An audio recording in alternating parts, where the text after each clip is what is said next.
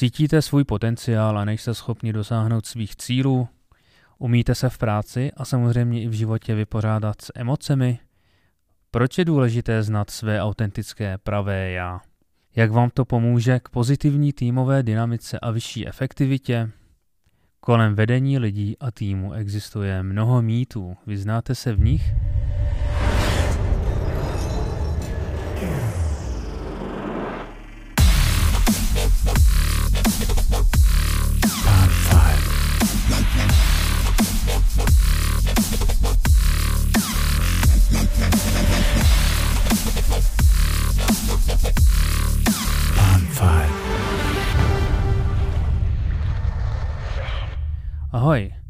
Mé jméno je Marv Šama a srdečně vás vítám u prvního vydání podcastu My 2.0, věnovaný budování efektivních týmů prostřednictvím sebepoznání a porozumění druhým. Na úvod mi dovolte, abych se vám krátce představil. Pár let se věnuju leadershipu a vedení lidí v různých technologických startupech nebo projektech. Také pomáhám jak malým firmám, tak velkým korporacím s navržením a rozvojem firemní kultury, rozvojem talentu nebo třeba otázkami okolo korporátního well-beingu. Rád kombinuju svoje znalosti z umělé inteligence, kterou jsem vystudoval, zkušenosti z budování vlastních startupů a své soft skills v oblasti řízení lidských zdrojů. Mou vášní je talent development, to znamená, moc mě baví a hodně naplňuje, když vidím někoho, kdo svůj talent dokáže využít na maximum, čímž vlastně prospěje nejenom sobě, ale týmu nebo firmě, ve které pracuje. Mindfulness je pro mě taky dlouhodobě velký téma, věnuju se meditacím už skoro 30 let, za což díky mamce, která mi v sedmi, osmi letech tuším ukázala, jak je důležité si držet a hlídat zdravou čistou mysl. Jsem bývalý profesionální atlet, sprinter, takže mám rád sport, zejména běh a fitness. A baví mě otázky okolo peak performance, ať už ve sportu nebo na pracovišti. Co bych vám mohl říct dál? Snad jenom to, že mezi moje koníčky patří hudba, DJing nebo třeba filtrovaná káva. Proč koncept Mi 2.0 a jak jsem k tomu dospěl? Původně to mělo být Já 2.0, a ne jak najít své autentické já. Hledání autentického projevu je pro mě svým způsobem životní téma. Zabývám se tím už od dětství a rozhodně to není tak, že bych jako malé dítě místo hraní s kámošama řešil filozofické otázky typu co je smysl života. To opravdu ne. Spíš to byla taková nutnost, která vycházela ze dvou faktů. Prvním je, že jsem jako malé dítě zažil války a s nimi spojené různé formy strachu. Tím druhým faktem je změna kultury. Ti, co mě znají, ví, že nejsem původně Čech, ale že jsem se do České republiky přestěhoval s rodinou. A to když mi bylo cca 13-14 let. A jak si asi umíte představit, taková změna je docela šok. Ze dne na den jiná kultura, jiný jazyk, jiné zvyklosti. V podstatě všechno jinak a začínal jsem od nuly. Taková změna dost zamává s tím, kdo si myslíte, že jste versus kým doopravdy jste. Taky vás nutí se na vše dívat z různých úhlů pohledu, což s ostupem času zjišťuju, že je to celkem fajn. Jenže jako dítě ve snaze zapadnout do nové společnosti začal jsem nosit různé masky a tím se vzdaloval svému pravému já. Ve 30 letech jsem si řekl a dost a vydal se cestou sebehledání, objevování své pravé, řekněme autentické identity. Dost mi s tím pomohlo studium na švédském Hyper Islandu – kde jsem po AI vystudoval Digital Media and Art. Ta škola je fantastická v tom, že klade důraz na autentičnost člověka, čili eh, vás nutí vystoupit ze své komfortní zóny, dodávám odvahu bojovat se svými vnitřními démony. A přiznejme se, kdo je nemá, že? A tím vám umožní vnitřní konfrontaci v dobrým slova smyslu, najít v sobě to nejlepší a pokračovat v tom, v čem excelujete.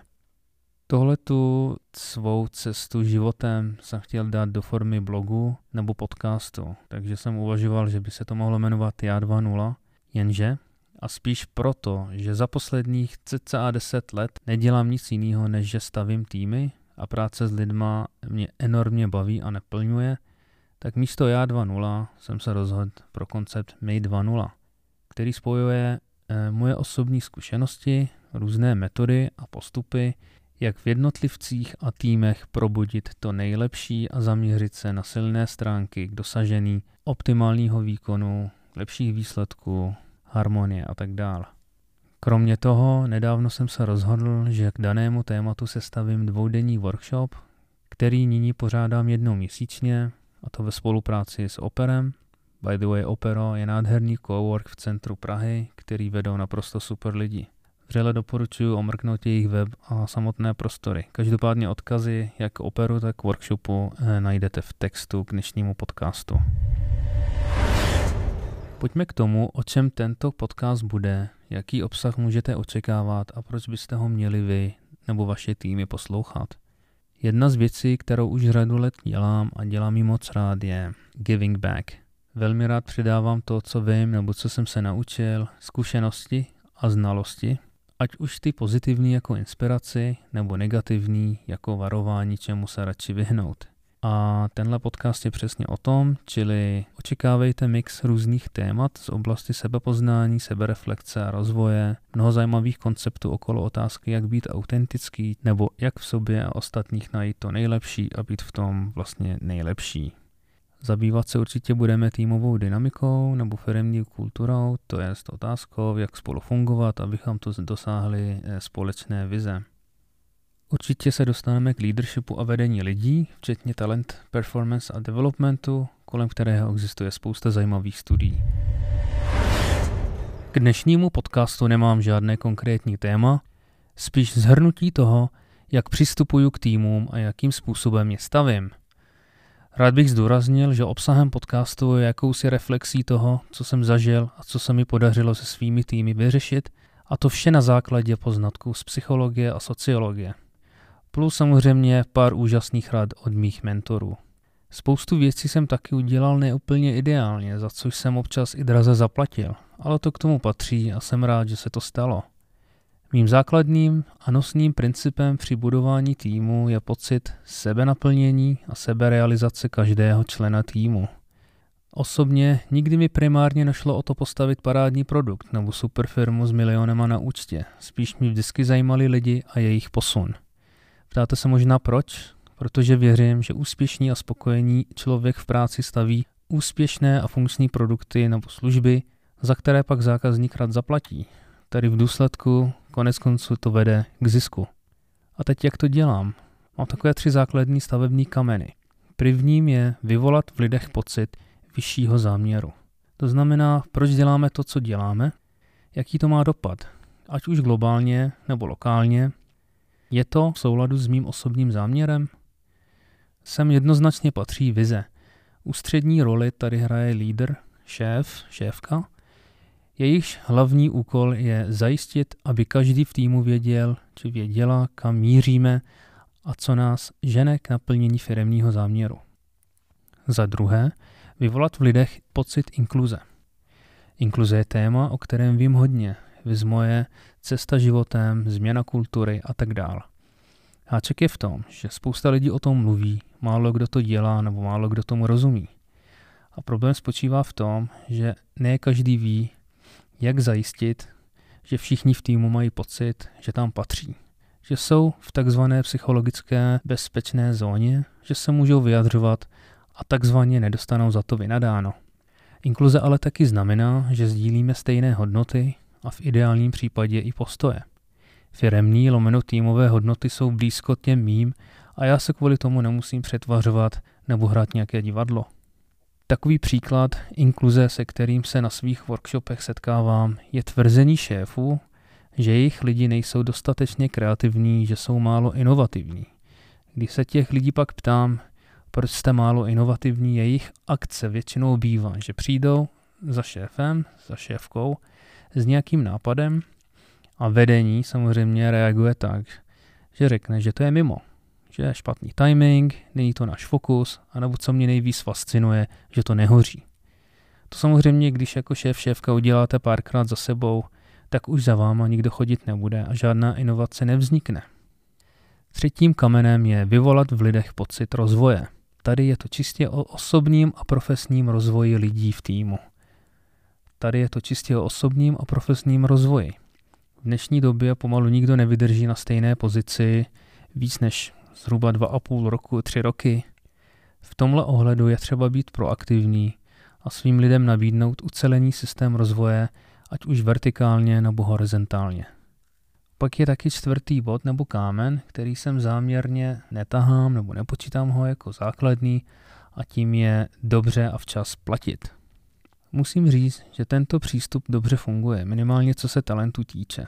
Mám takové štěstí, když nevím, jestli štěstí je to úplně správné slovo, že mi z týmu nikdy nikdo neodešel. Promiňte, možná, že to teď zní tak trochu jako sebechvála, ale já bych to rád uvedl jako fakt a věřím, že za to může můj opravdový zájem o lidi.